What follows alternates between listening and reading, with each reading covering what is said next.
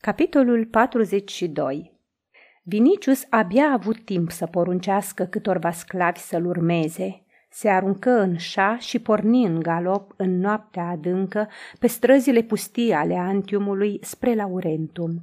Înnebunit de vestea îngrozitoare, în unele momente nu-și dădea seama precis ce se petrece cu el – avea senzația curioasă că pe același cal, cocoțată în spinarea lui, stă Nemezis și strigă în ureche. Arde Roma!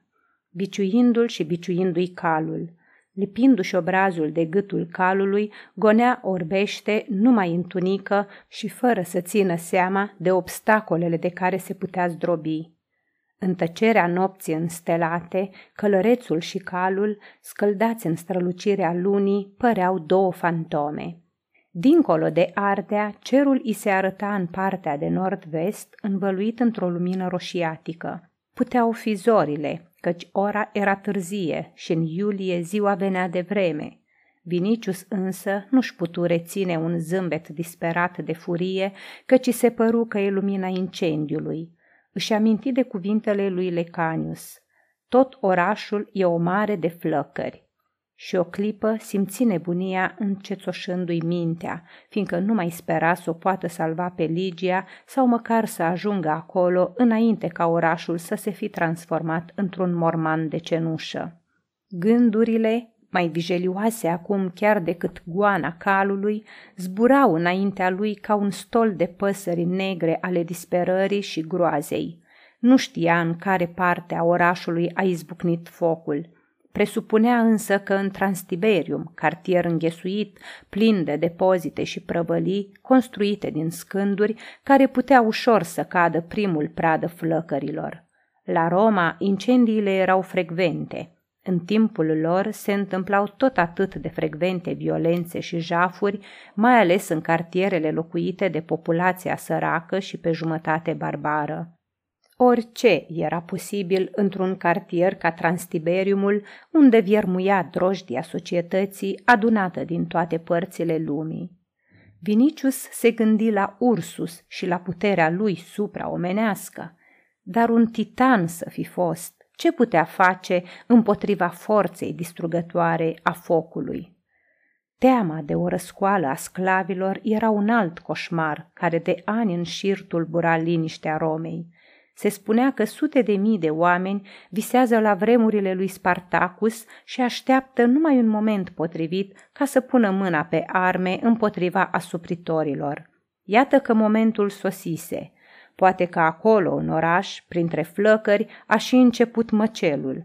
Poate înșiși pretorienii s-au năpustit asupra orașului și ucid din porunca împăratului. Îngrozit, Vinicius își aminti de discuțiile despre incendii de orașe, care de la o vreme reveneau ca un ciudat refren la curtea împăratului. Își aminti de regretul lui Nero, că trebuie să descrie un oraș în flăcări, fără să fi văzut niciodată un incendiu adevărat. Își aminti de răspunsul disprețuitor dat de împărat lui Tigelinus când acesta se oferise să dea foc Antiumului sau unui oraș artificial din scânduri și în sfârșit își aminti cât se plângea de Roma și de străduțele împuțite din Subura. Da, împăratul a poruncit să se pună foc orașului. Numai el singur putea să îndrăznească așa ceva și numai Tigelinus putea să ducă la îndeplinire o asemenea poruncă. Iar dacă Roma arde din ordinul împăratului, atunci cine poate garanta că populația n-are să fie omorâtă din ordinul aceluiași? Monstrul era capabil și de o asemenea faptă. Deci, incendiul, răscoala sclavilor și măcel, haos, dezlănțuirea tuturor forțelor răului și ale crimei, și Ligia acolo. Gemetele lui Vinicius se amestecau cu gemetele calului, care, alergând pe un drum în pantă, urcând mereu spre Aricea, era la capătul puterilor. Cine are să o scoată din orașul în flăcări? Cine poate să o salveze? Vinicius se aplecă înainte, ținându-se de coama calului, gata, în disperarea lui, să-și înfingă dinții în grumajii animalului. În clipa aceea, un călăreț, alergând cu iuțeala vântului, însă de la Roma spre Antium, strigă trecând pe lângă el. Roma piere! și goni mai departe. La urechile lui Vinicius mai ajunse încă un cuvânt, zeii, restul frazei fiind înnăbușit de tropotul copitelor. Cuvântul acela îl făcu să-și revină, zeii. Vinicius înălță brusc fruntea și ridicând brațele spre cerul spuzit de stele, începu să se roage. Nu vă chem pe voi, ale căror temple ard, ci pe tine. Ai suferit tu însuți și numai tu cunoști mila, numai tu ai înțeles durerea omenească. Tu ai venit pe lume ca să înveți pe oameni ce îndurarea. Dă acum dovadă de îndurare.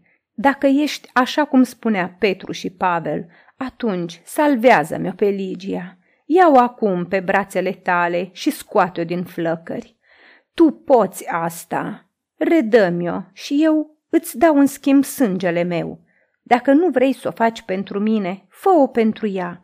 Te iubește și are încredere în tine.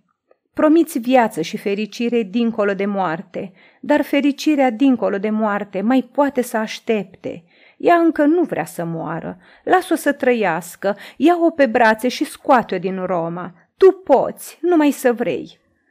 Înainte de a ajunge pe culmea dealului, simți pe față adierea vântului, care aduse în nări mirosul de fum. O zare aurie tivea conturul dealului. Lumina flăcărilor, gândi Vinicius. Noaptea pălise, albeau zorile și nu puteai ști dacă lumina arămie ce răsărea pe după spinările dealurilor din jur venea de la incendiu sau de la auroră. Vinicius ajunse pe culme și atunci o priveliște îngrozitoare i se înfățișă înaintea ochilor.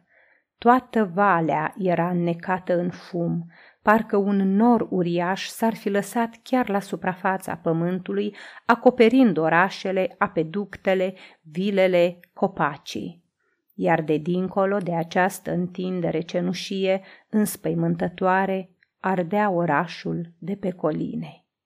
Incendiul însă nu avea forma unei gerbe ca atunci când arde o singură clădire, fie ea oricât de mare.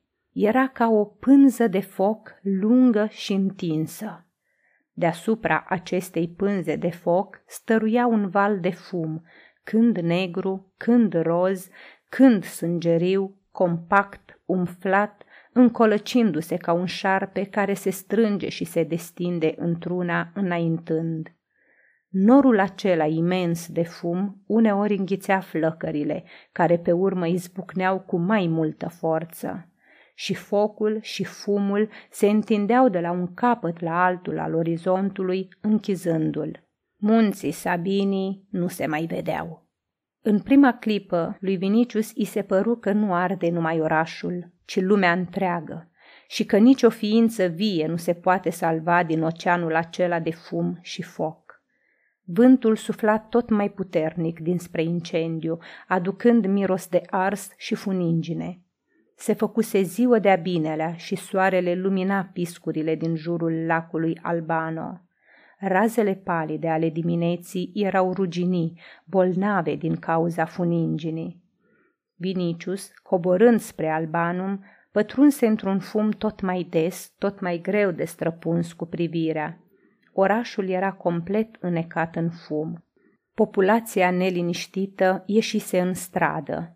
Te speriai la gândul ce-o fi la Roma dacă și aici, de pe acum, era greu să respiri. Disperarea îl cuprinse din nou pe Vinicius. Groaza îl înnebunea. E imposibil, se gândea el, ca întreg orașul să se fie aprins dintr-o dată. Vântul suflă de la nord și aduce fumul numai încoace. În partea cealaltă nu-i fum. Fluviul desparte Transtiberiumul de oraș. Poate că a scăpat cu totul. În orice caz, a fost timp suficient ca Ursus cu Ligia să iasă prin poarta Ianicula și să scape de pericol. E imposibil ca orașul care stăpânește lumea întreagă să fie șters de pe suprafața pământului împreună cu locuitorii săi. Chiar și în orașele cucerite, unde măcelul se alătura focului, distrugând împreună, întotdeauna mai rămâne în viață un anumit număr de oameni. De ce să piară neapărat Ligia? Doar asupra ei veghează Dumnezeu, care a învins el însuși moartea. Gândind astfel, începu din nou să se roage și după obiceiul cu care se învățase de demult, să jure, promițând lui Hristos daruri și jertfe. După ce străbătu Albanum, a cărui populație se afla aproape toată pe acoperișuri și în pomi, ca să privească la Roma, se mai liniști, redobândindu-și sângele rece. Își spuse că pe Ligia o ocrotesc nu numai Ursus și Linus, ci apostolul Petru. Gândul acesta îi dădu curaj. Petru fusese întotdeauna pentru el o ființă neînțeleasă, aproape supranaturală. De când îl ascultase în Ostrianum, îi rămăsese impresia ciudată de care pomenise în scrisoarea trimisă Ligiei la începutul șederii sale în Antium. Că fiecare cuvânt al acestui bătrân este adevărat sau trebuie să devină adevărat. Cunoștința mai strânsă pe care o legase cu apostolul în timpul bolii transformase impresia aceea într-o convingere nestrămutată. De vreme ce Petru binecuvântase iubirea lui și o promisese pe Ligia, ea nu putea să piară în flăcări. Orașul n-are decât să ardă, însă nicio scânteie nu va cădea pe veșmintele ei. Noaptea nedormită, galopul nebunesc, emoțiile îi provocară o ciudată exaltare, totul îi se părea posibil – Petru face semnul crucii asupra flăcărilor, le despică printr-un cuvânt și ei trec neatinși pe aleia de foc. Petru cunoștea viitorul, așadar cu siguranță prevăzuse catastrofa. În cazul acesta, cum ar fi putut să nu-i prevină pe creștini și să nu-i scoată din oraș? Cum ar fi putut lipsi dintre ei Ligia, pe care o iubea ca pe propriul său copil? Speranța puse stăpânire pe inima lui Vinicius. Dacă ei fug din oraș, își spuse, s-ar putea să-i găsesc în bovile sau să-i întâlnesc pe drum. S-ar putea ca în orice clipă fața iubită să apară din fumul care acoperă tot mai compact campania.